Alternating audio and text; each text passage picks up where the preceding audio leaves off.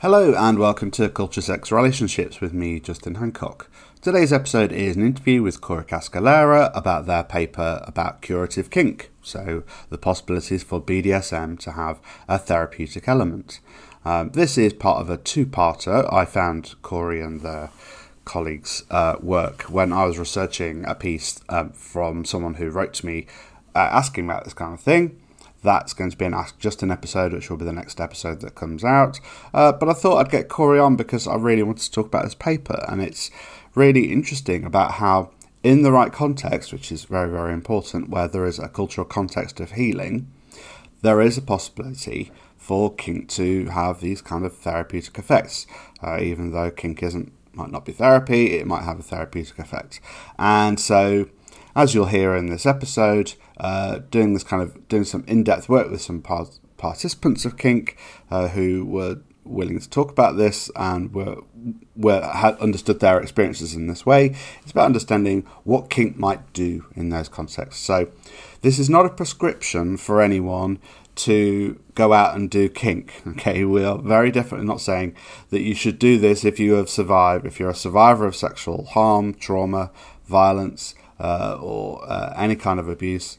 We're not saying you should get de- get definitely go out and try this. Okay, all the paper does is to say in the context where uh, in the right context, this is what kink might do. Okay. Uh, and so yeah, and we it's very nuanced, very interesting conversation. Hope you enjoy it. Um, as with all culture, sex, relationships episodes, these are for adults. I don't usually explain this very often, but these are for adults, uh, and they're for people who have, you know, quite a deep interest in culture, sex, and relationships. Uh, you know, they're quite technical, in depth episodes, um, but they are for adults. And that's just in case anyone from who is a fan of the Daily Mail is listening. Sadly, the Daily Mail um, wrote an extremely critical piece about me and my work for my website for young people, where they were very critical about me um, being trans inclusive and also uh, talking about rough sex and kink um, even though young people ask me about that. Um, this is the first time I'm saying anything publicly about it. I'm not even going to say anything else about it. But if you think it's um, that sex education for young people is important, uh, you might want to uh, show me some support and some solidarity by heading over to my Patreon for that project, which is patreon.com forward slash bish UK. If you can afford a quid a month to help me keep that project going, that'd be great. That's the only funding I get for it. Um, Anyway, speaking of uh, Patreons and support, I also have a Patreon for this show, patreon.com forward slash culture sex relationships, where patrons get early access to all these shows and support the shows. And I do various uh, readings and extras too, so uh, please do feel free to head over there if you can. Okay, on with the show. Bye. Uh, Cory, welcome so much to uh, welcome so much one odd intro. Welcome to Culture Sex Relationships. Thanks so much for joining uh, me today. Yeah, happy to be here. Thanks for having me. So, we're talking about your really, really interesting paper, uh, Curative Kink Survivors of Early Abuse Transform Trauma Through BDSM. Uh, and you co wrote this, didn't you? So, could you uh, um, shout, give shout outs to your co authors as well? That'd be great. Yeah, sure. Yeah. So, um, I'm the lead author on the paper, but I collaborated with Ellen Ijebor, Elena Salkowitz, uh, they're both students, doctoral students at the time with me at New Mexico State University. Uh, Tracy Hitter was our faculty advisor, a licensed psychologist, and then Allison Boyce was an undergraduate student, um, also in our Department of Counseling and Educational Psychology. Hmm. It sounds like, I mean, just it, it, it looks like it's quite a big piece of work. It looks like it, it, it might have taken quite a while, but it was it a big piece of work? Just um, took us some time. You know, uh, Tracy and Elena first kind of came up with the idea. Right. Uh, Tracy originally looked at uh, how people change the way they think about sex, women specifically, hmm. once they've survived trauma or rape or something like that. And so Tracy was kind of interested in this, and Elena brought the BDSM piece, and they brought me in to kind of get the project off the ground. Hmm. And so it was, it took us maybe two years over, you know, from start to submission. Yeah. Um, yeah. Yeah. I mean, yeah, gosh. Um, that does sound like a big project. So, I guess just to talk a bit more about the context as well, I guess that there, there has been an increasing kind of, um, I guess, uh, an increasing kind of interest in some of, I guess, what might be termed kind of the positive aspects of BDSM or the uh, mm-hmm. or, or, what BDSM might bring and also what it might do. And so it's in that context, isn't it, that, that, that this paper kind of sits. Yeah. So this paper is coming at a time when there is a lot of pushback, rightfully so, from mm-hmm. academics who are interested in diverse sexualities and community members in the BDSM community who are tired of being framed in this like perversion type of narrative that people who are into BDSM are, you know, criminals or they're perverted. And mm-hmm. it's, there's a lot of pushback and a lot of research showing that, hey, actually, there's a lot of benefit to kink. You, you know, um, not only does it kind of physically get our endorphins going that can help us process pain in a new way, but a lot of people will think of kink as a one of the best communities they've ever been in and ways to connect to spirituality ways to uh, cope with neurological disorders even. You know people who are neurodiverse have found benefit from kink. And so there's a lot of research in a lot of different domains that's showing um, that's supporting building evidence for for some people kink is actually um, really helpful. Yeah.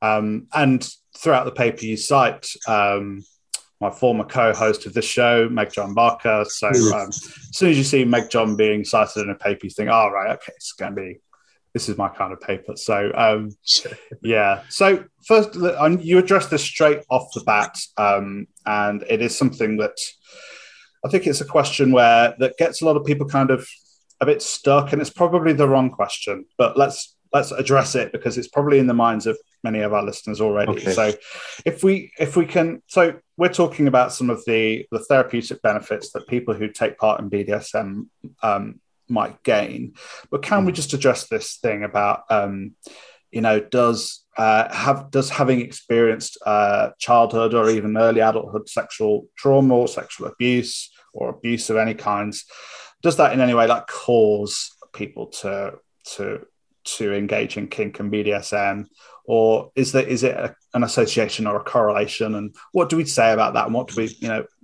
what's the right take about this, basically?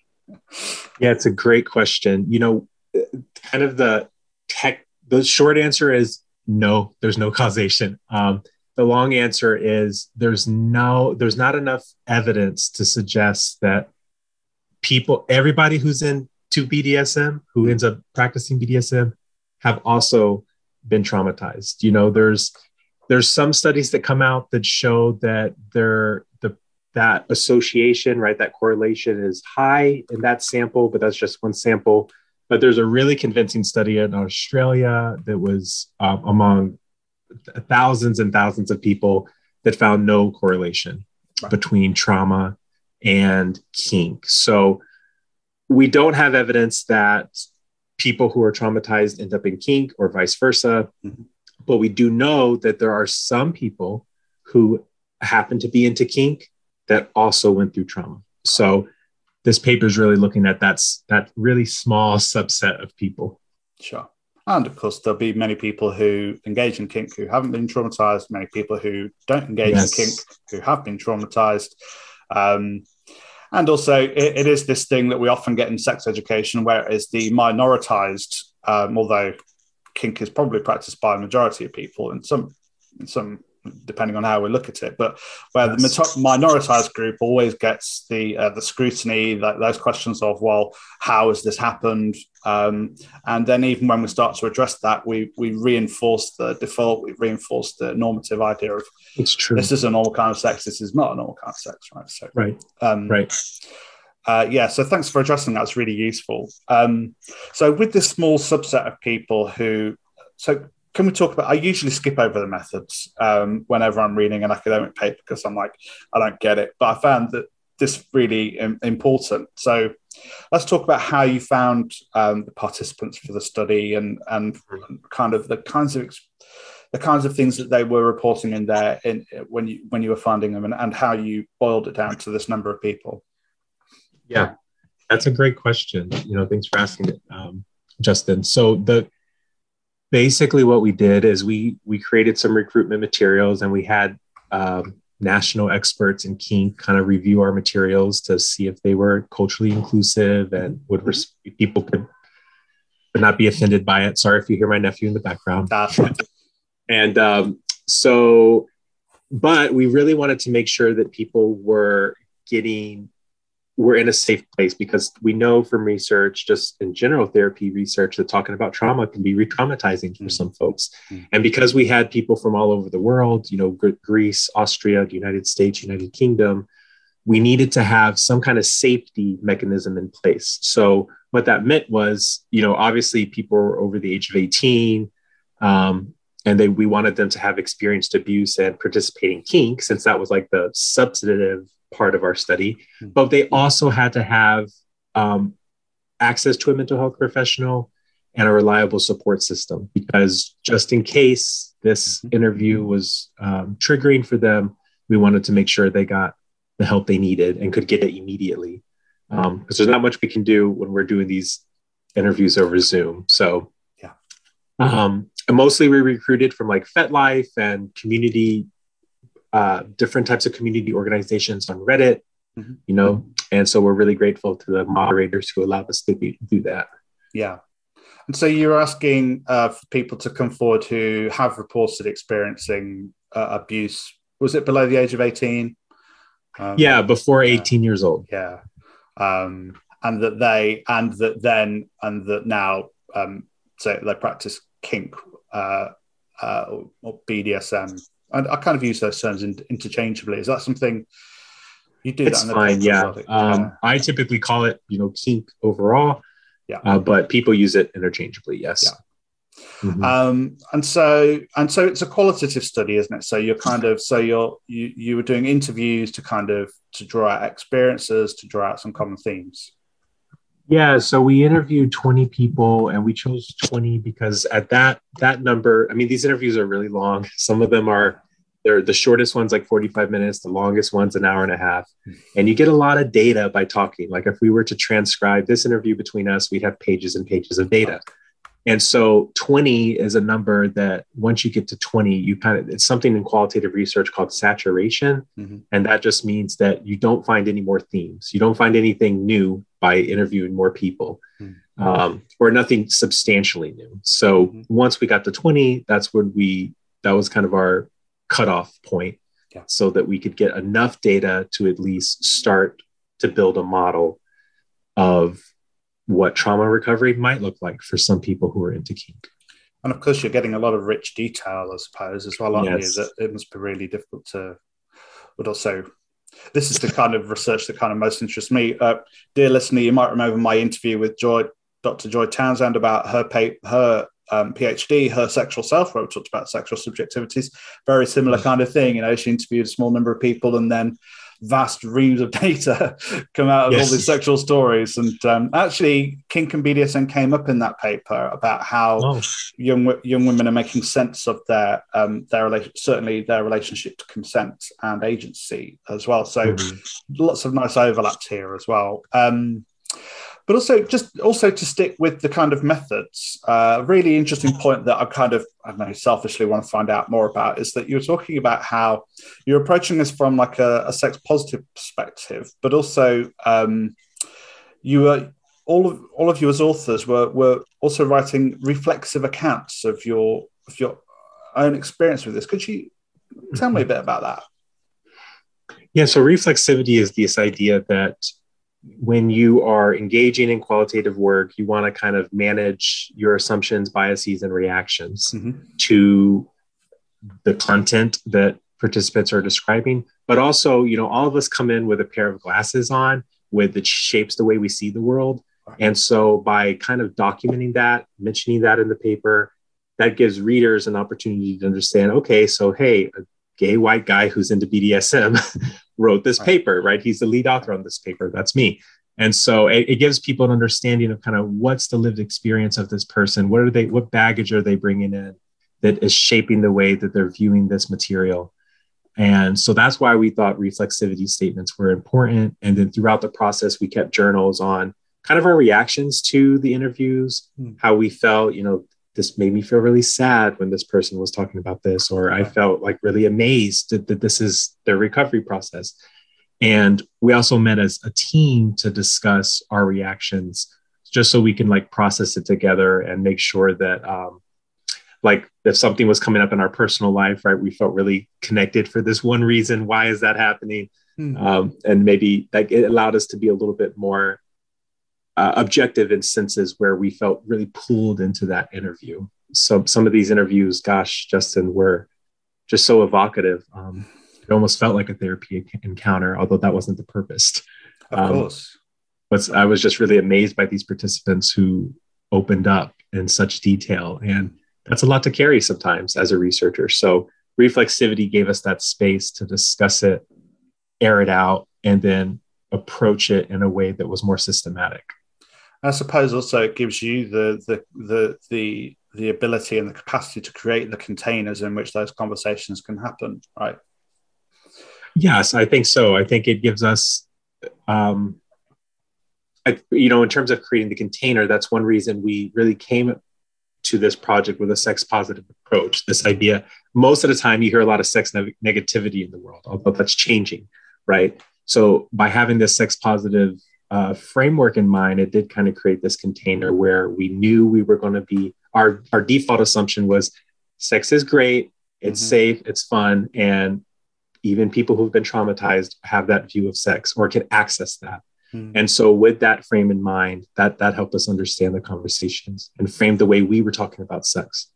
And also just the last bit about this before we get into the results, uh, I guess the how the way that you bring yourselves into it and the way that you uh, were, kind of supporting each other around this makes it sound like a, a an effective flow. So you know, I've been um, boring my listeners for the past few weeks about rhizomes and assemblages, and it is like that that you can't not be part of the research that you are that that that you're undertaking and so to acknowledge that also um, makes this a more robust paper as well it just makes it it, it does make it kind of uh, it, it to me it, it, it, kind of comes across as um, you know it, it's clear it's a very thoughtful paper it's really trying to get at what what is happening here and and and that applying that kind of curiosity so having that curiosity to ourselves and everything around the project is um, mm. really interesting. I think. Yeah, uh, thanks for naming that. Yeah, All qualitative researchers are often naming what's happening, yeah. even though these processes are are happening in, in quantitative. You know, your numbers papers. So um, yeah, so thanks for catching that.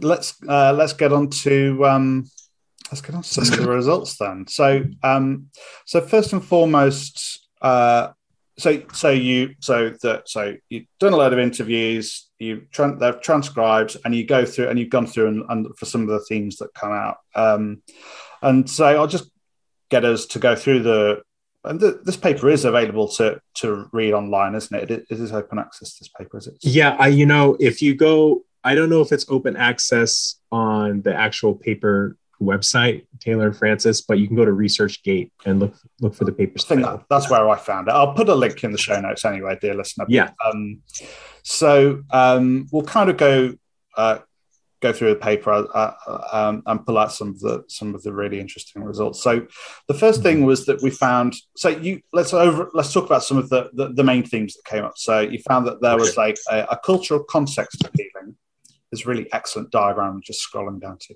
You found there was a yeah. context of healing. And then there were kind of five kind of overlapping circles, um, which you kind of have in a diagram. This is great for a podcast, me describing a diagram. Um, but uh, so you have um, reclaiming power, uh, restructuring the self, uh, repurposing behaviors, liberation through relationships, and redefining pain. And there are mm. lots of kind of sub um, kind of sub themes that were coming out as well. Yes, so, but these but the, the, these are the main things that people would find that the participants were finding that uh, that kink was doing for them. But first and foremost, let's talk about the, the cultural context of healing. So everyone who's taken part in the study has access to or is doing some kind of therapy. Um, sometimes that therapy was is affirming from a, a, a kink affirmed kink affirming therapist or knowledgeable yes. therapist, but other times not. Can you you unpack that a bit for us, this cultural context of healing to begin with? Yeah. So the idea here is this was the, you mentioned container, I think earlier, right? So the cultural context of healing was the, you can think of it as the environment that these people were uh, describing. So with, if a person who has gone through BD, who is into BDSM, who's gone through early abuse, is within this cultural context of healing, that's when we started to notice the other themes arise, such as restructuring the self, redefining the pain. It's almost like that was the soil that allowed the flowers to bloom, if you will. Right. So, this soil, this cultural context of healing, provided the space for things to occur that were therapeutic. And the cultural context of healing was comprised of concurrent therapy. So, these were positive therapy experiences that really allow the person to remember things that they learned in therapy, right? That my thoughts lead to my emotions, something very basic like that or that connecting is important. Um, but they also described how having a kink aware counselor for some participants, not all of them, helped them understand their BDSM behaviors in the context of their trauma. You know, so hmm. for example, there was one participant who didn't really put two and two together, right? Uh, was not quite sure why hair pulling bothered her so much. Mm-hmm. And then through conversations with her therapist, she was able to realize, like, oh, hey, that's actually related to my abusive experience. And that's why I have such a reaction to my partner. It's not about my partner, it's about how I'm reacting to it. Mm-hmm. And so, um, and the, the therapist was really kink aware because they were willing to go there. They weren't shaming, they didn't assume that this was necessarily going to be hair pulling was necessarily going to be re-traumatizing if the person did decide to engage with it but there was also negative therapy experiences right that sh- that shaped the way people participants were thinking about their kink. Such and that could lead to there was one person who was afraid to even talk about their kink with their therapist because uh, they were they were wondering if the backlash they experienced with you know people on dating apps would be the same backlash they got from their therapist. Mm-hmm. and to them it just wasn't worth it. So that leads to the second part, the second layer of the soil, if you will, which is the influence of stigma. So we know there's a lot of stigma around kink and BDSM, and that shaped the way people were thinking about their experiences and kind of actively working against the stigma that they had encountered or learned about the messages they received in life. Mm. And also the, the kind of the final layer of the cultural context of healing, the final layer of the soil, right? Is this idea of kink community norms. So there's actually a lot of great community norms for people who are actively involved in the BDSM community. Mm-hmm. Participants describe that there's actually this culture of safety and healing, that people are super open in the BDSM community about talking about experiences that bother them and harm them in some way. Mm-hmm. And that there's specific community norms such as safe words, debriefing that, uh, that really promote some type of therapeutic work within a BDSM relationship. Hmm. That kind of intentionality, isn't it? It's the that kind of um, that we are doing something um, different and um, and making the implicit explicit, uh, which is the like a big difference between um, kink and vanilla slash even like rough sex, where you know I won't go into that. Uh, but kink is very is very much kind of um, kink and BDSM. It's very much uh, yeah those um, as we talked about on the on the show that I did with Meg John last year uh, about kink, where there are these norms in in, uh, in kink communities, um, and so all of so for some participants, well, for all participants, that kind of soil was there. That was the context there, and obviously that's that. This is obviously going to be um, because of some of because of the participants that you find that that that is going to be present there with the participants that you were working with.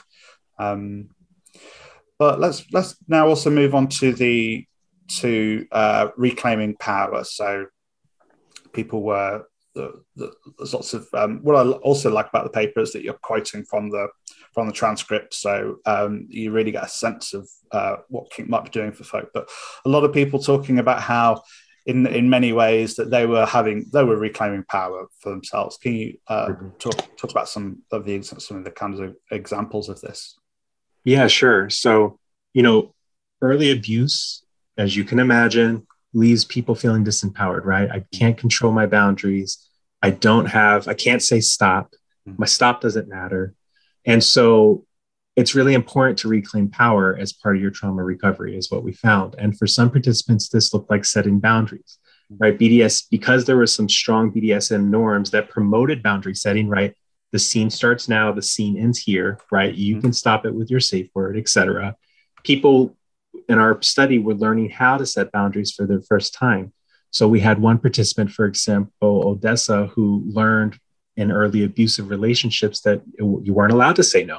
No didn't do anything, you know, just kind of hope for things to be over with. And no remained a hard word for her to say throughout, you know, even today, as far as I know, but a safe word was different, right? A safe word didn't have this kind of script attached to it. Mm-hmm. And so the safe word allowed, not only was the safe word honored by her partner, but it was a different way of saying no uh, that was respected this also, you know, setting reclaiming power looked like something we called inversion. So, mm-hmm. what this means is that people kind of played with power to reclaim it. So, we had one participant, JB, who said, being a Dom was like stepping into myself for the first time. Mm-hmm. It's the ability to choose when, where, and why with no questions asked. Right. And so, this was really important for JB because as somebody who was abused, um, they didn't have that power to choose when, where, and why, or who. And this, you know, reclaiming power also looked like regaining agency. And so, about half of the participants were reporting a greater sense of autonomy that I can do something and it's going to be respected. Yeah. And you know, one participant was talking about a lot of it. I think has to do with the fact that I that there's a regain ability for me to regain agency, and I that was taken away from me when I was younger, and that's why kink is so appealing to me. I'm really embedded in it, mm. and it makes me want to. I'm dominant in the bedroom, and it makes me want to be a dominant and assertive in the rest of my life. And so this this was a way for people in our study to understand that hey, I can set boundaries, mm-hmm. step into myself, and it be respected by others. Mm. And if you can learn to do things in one aspect of your life, then suddenly you can start to do things in another aspect of your life. That's, you know, this is the, when we, there are many good reasons to draw lines between our sexual lives or our kink and BDSM lives and our, and our non sexual kink and BDSM lives. But also, if it's happening in one part of our lives that gives us the resources to be able to do that uh, elsewhere, I suppose. And again, just I guess another couple of the uh, the norms of the kink community that might be worth just flagging up again because we've not mentioned them are things like yes, no, maybe lists and like inventories and things like that that also give a sense of um, boundaries, but also of possibilities of the kinds of things that we might actually want to do, which also as uh, um, which also give us agency as well, won't it? So it's um, mm-hmm. uh, and I guess also I suppose going beyond the the normative sexual scripts of vanilla sex uh, also means that people because people are actively choosing, they're practicing actually their agency and they're actually it's a thing that they are that they're doing and that sense of them doing.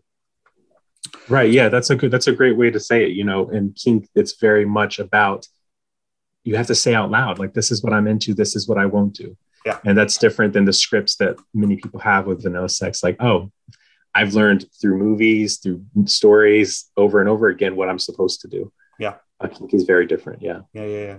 Um, and we're talking here about uh, actual kink, not uh, not Fifty Shades of Grey, where we're all kind of um, right. the Christian Grey needing, you know, telepathically you know, understanding the subs needs and all of the abuse right. that happened. Anyway.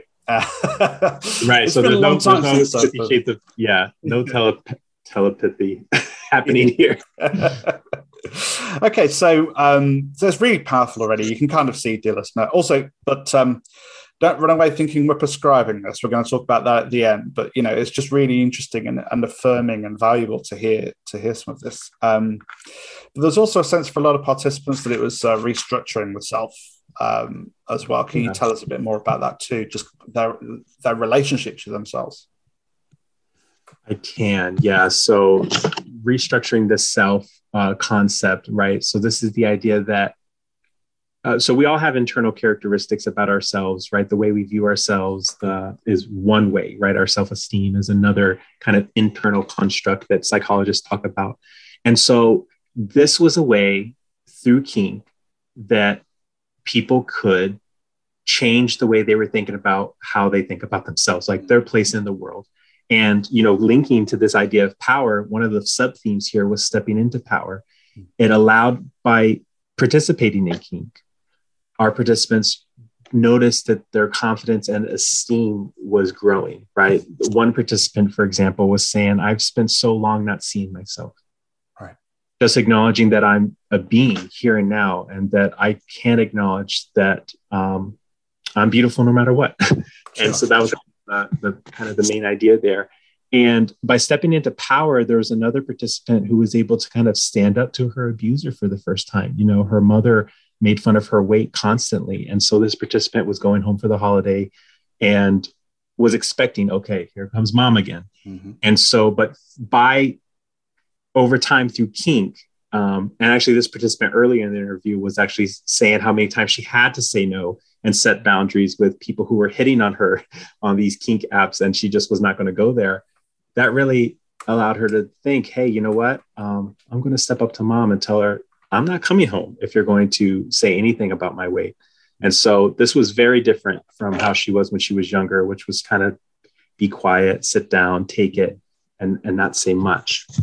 Um, another sub theme here was this idea of positive sexual self schemas. And so this is the idea that sex is now enjoyable. Um, one person was really talking about how they saw themselves as an object for use that that's something that they learned through early abuse and by engaging in kink in a really positive way they were able to switch that up and no longer see themselves as a person with autonomy and the ability to make choices versus something that something happens to yeah.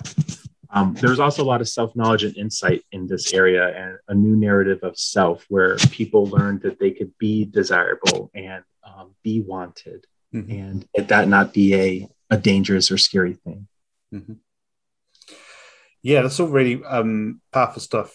Um, I should say at this point, dear listener, that we are on a Zoom call with the obligatory cat. So uh, there's a very cute cat. So if uh, it's my the listeners are fine hearing um, some background noise. But uh, if you do hear a noise, that we've got uh, what looks to be a very cute cat trying to chat with us about kink and BDSM. Yes, um, um, he no is. Yeah. um, so again, it is this kind of um, uh, it is this kind of um, having to say being encouraged through um, the community norms and through literally how we how we do it because you know, kink without consent, kink without um, explicitly what we're talking about is, you know, is violence. It's non-consensual violence. So we have to be able to, or can be, uh, we have to be able to talk about what it is that we, uh, or find ways to communicate, not necessarily talk but find ways to communicate um, uh, our wants. That that has these other aspects and other aspects of our lives. That the ability to be more active and to be more, uh, to be on the, the kind of uh, to be on the front foot with things and to take initiative is something that's kind of. Coming out there as well. Um, and so then, and the next theme that uh, was coming out was uh, repurposing behaviors. Uh, could you tell us a bit about that?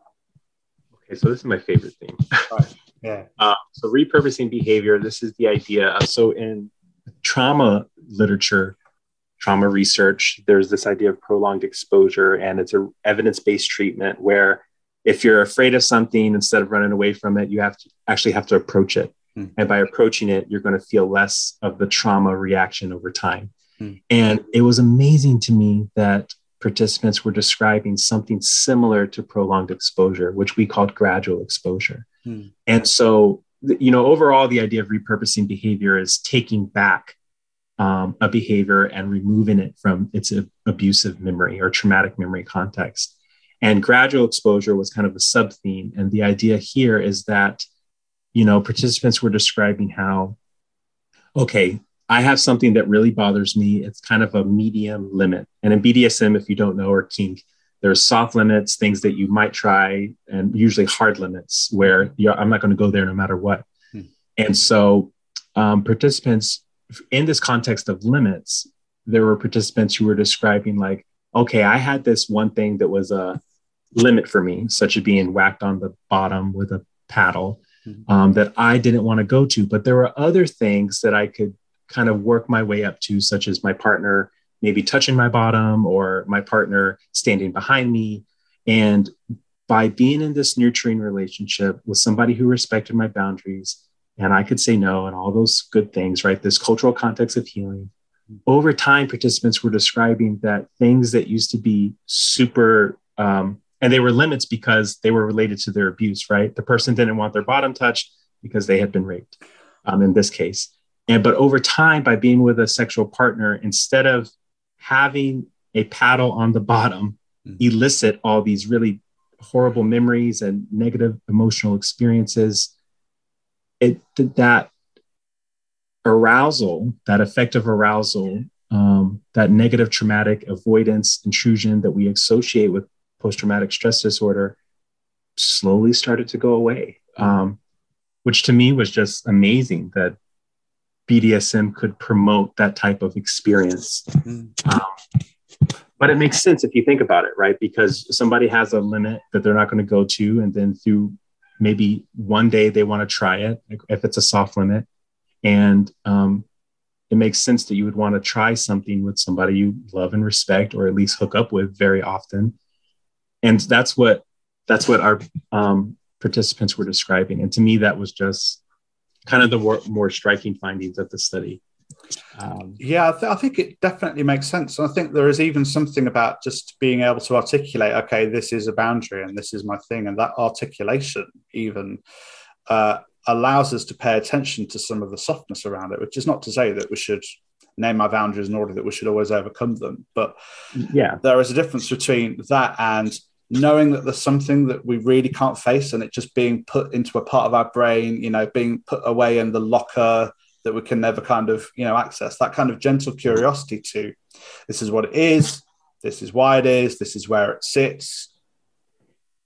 And at the moment, I never want to do it. Uh, even that kind of sometimes I think can can make uh, uh, can at least make things kind of uh, seem perhaps smaller or containable or, or manageable, and that kind of the shifting attention to it and taking away some of the like the some of the ancillary fear around that um, mm-hmm.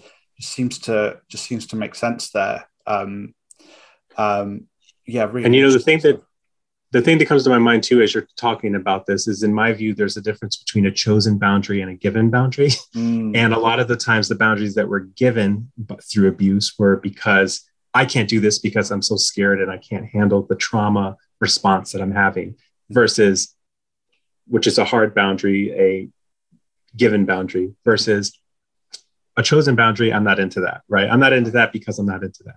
Right. Um, so in gradual exposure, we're really working with the given boundaries, the boundaries that were maybe the person would be into if that trauma context wasn't there. Hmm.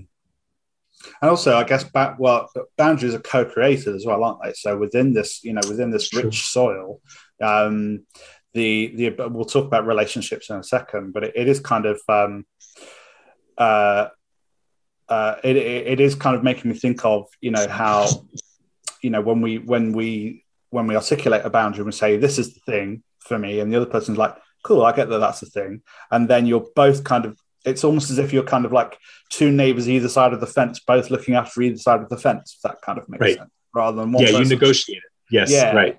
Mm-hmm, um, mm-hmm. and then and then you can both kind of pay careful attention to it, which I think is uh, is really important. So, but okay, so talking about relationships, let's talk about liberation through relationships. So something about the actual you refer to it as the as the dyad, but something about the actual relationships that are formed um, through BDSM because we're not talking about somebody necessarily. We, we are talking about relationships here, aren't we? And that was the thing that was kind of coming up um, either dominant submissive relationships or, or play partners or whatever. We we were talking about relationships here rather than a kind of a uh, a set of practices that people were experiencing from various people. Right, exactly. Like it's not you can't divorce the kink behavior from the relationship mm-hmm. for at least in this context in a you know healing transformative coping context the relationship really has to be there because our participants were had experienced interpersonal trauma sexual abuse physical abuse mm-hmm. some type of trauma from another person so it makes sense that you know in order to recover from that you have to th- do that through relationship mm-hmm. and we found that that was the case for uh, the majority of our participants 19 out of 20 really emphasized the importance of their relationship mm-hmm. and many of them were talking about how they had a partner um, or a couple of partners that really provided that space for them to explore these other things we're talking about, right? Gradual exposure, mm-hmm. restructuring the self. It was by having a partner who was really nurturing and respectful and could allow somebody to develop trust mm-hmm. in another sexual in a, in a sexual context that was important for them mm-hmm. and so in addition to that there's this idea of connectedness right that by being in relationship not only do you have a community to rely on, which is, you know, you have actually help and support people, which is something maybe you didn't have when you were younger. Mm-hmm. Um, but you also learn how to develop honesty and take chances, whereas maybe being honest before could have got you in a, an abusive situation, right? Speaking up for yourself uh, might have been associated with physical violence. Mm-hmm. Um, but this was not the case when healthy connection was happening. Um, but in addition to that, something that we found pretty interesting is that people in our study were learning how to have relationships, mm-hmm. how to form connection, and what that looked like for them. Something we called relational competence, right? Knowing what it looks like to communicate your wants, needs, and desires.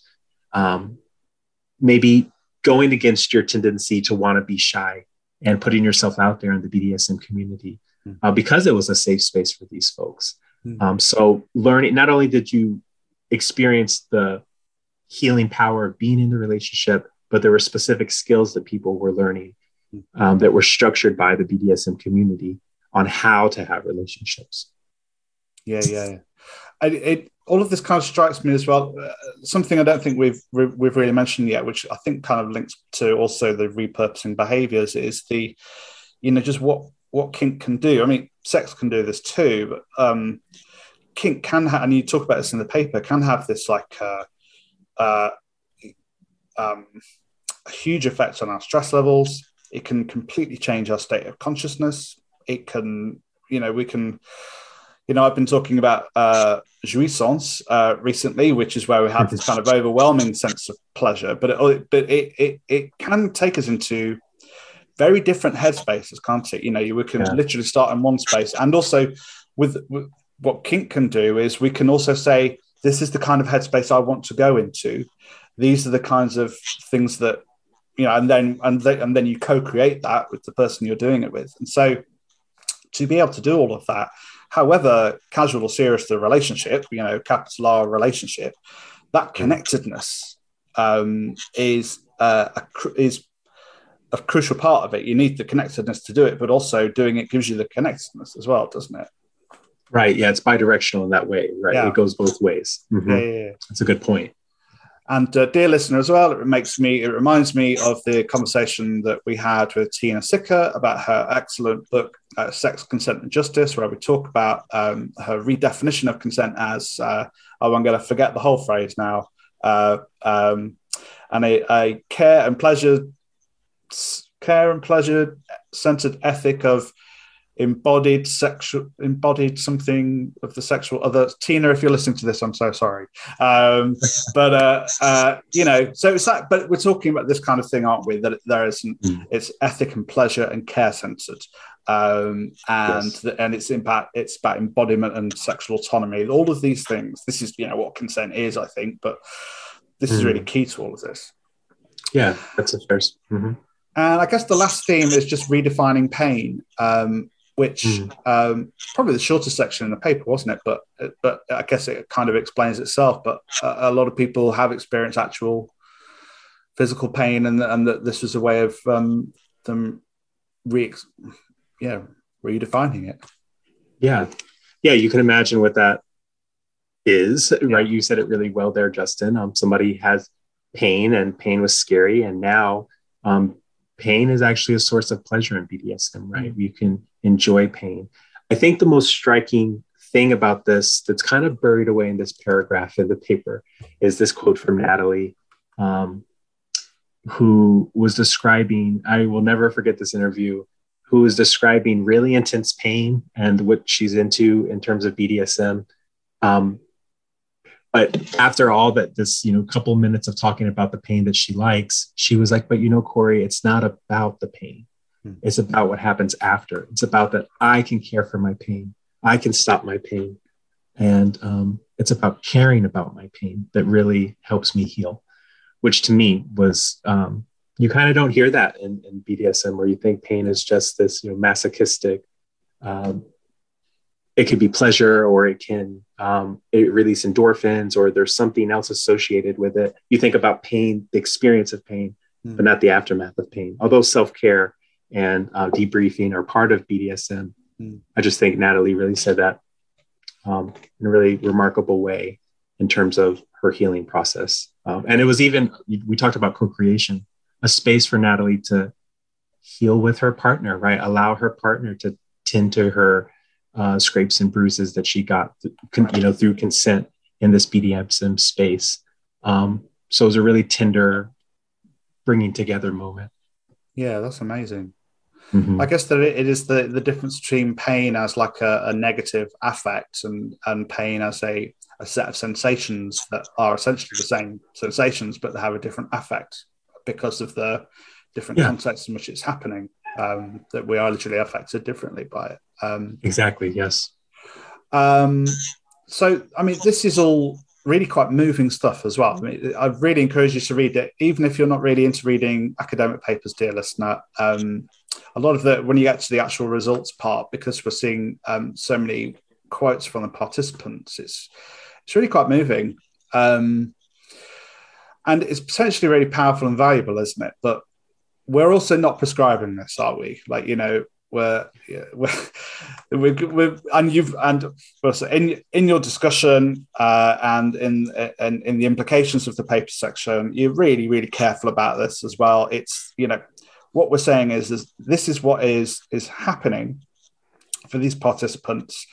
The, the question is more kind of what might kink do, uh, uh, what might or what might therapeutic kink do, and that's that's the kind right. of thing that we're on. But we're not saying if you've experienced trauma, which is or uh, sexual abuse, which is a hell of a lot of people, um, people. then we're not saying you know head out to you know join FetLife, head out to your local munch. right, go to your doctor. Can I get that prescription? um, no, but what what the clinical implications are is that if you're a therapist or if you are somebody who's looking to for therapy and you might be into BDSM and you might have experienced trauma, you know, this is a good place for therapists to become kink aware, right? Because we know that when participants were had a therapist who was not going to be shaming them about kink, who knew what a safe word was, who knew about boundaries, who was kind of who, who was with it in a way, mm. that therapist could then use their therapeutic skills that they're trained in and create a space that the person could dive deeper into what kink looked like in terms of healing and coping.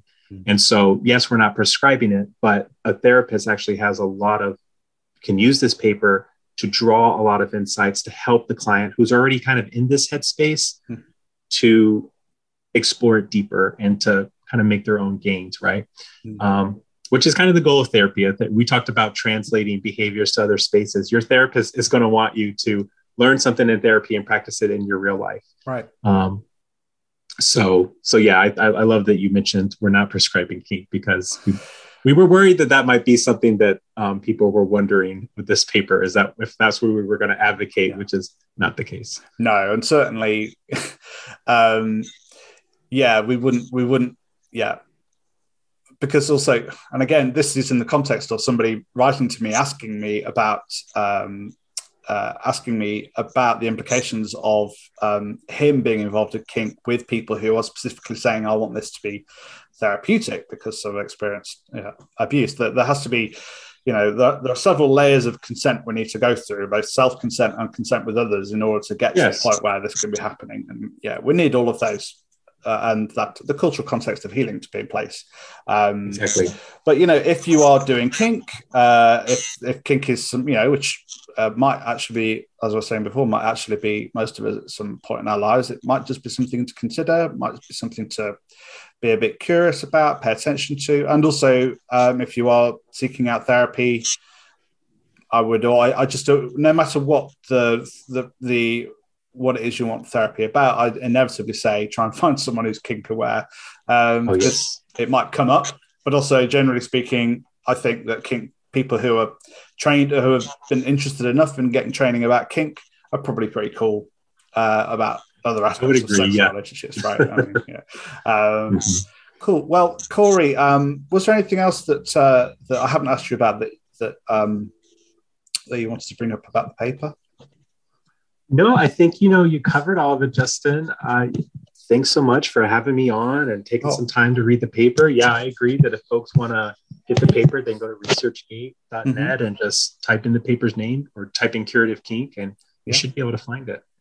Well, thank you so much, uh, Cory, and also um, your co-authors as well, uh, because uh, you know what a great, interesting paper, and you know, um... wasn't that an interesting interview?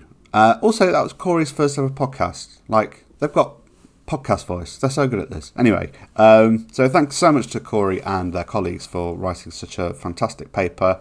Again, there'll be a second part to this episode next week where I draw on some of this, where um, in answering my question about this kind of thing.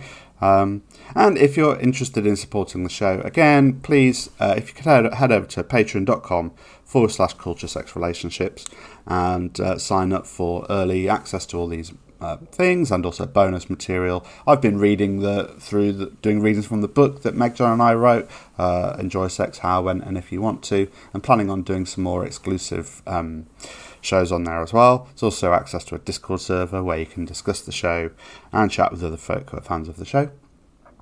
Also, if that doesn't take your fancy, you can also head over to my website, justinhancock.co.uk, where you can see all of the different projects that I do, uh, see all of the, the other books that I've written as well, and places where you can buy those. And also, you could also book a one to one session with me. I started uh, doing one to one advice about sex and relationships. You might just want to book one or two sessions if there's anything you want to kind of chat about, get my take on, or advice, or some specific education about. Uh, and also, I've started doing solution focused coaching. Uh, that's something I've been training in over the last few months.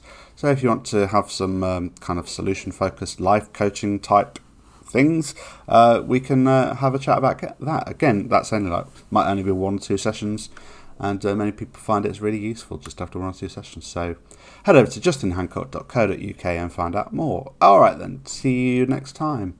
Bye then. Bye. See you later. All right, yeah, okay. All right then. Bye. Try, try then. Bye.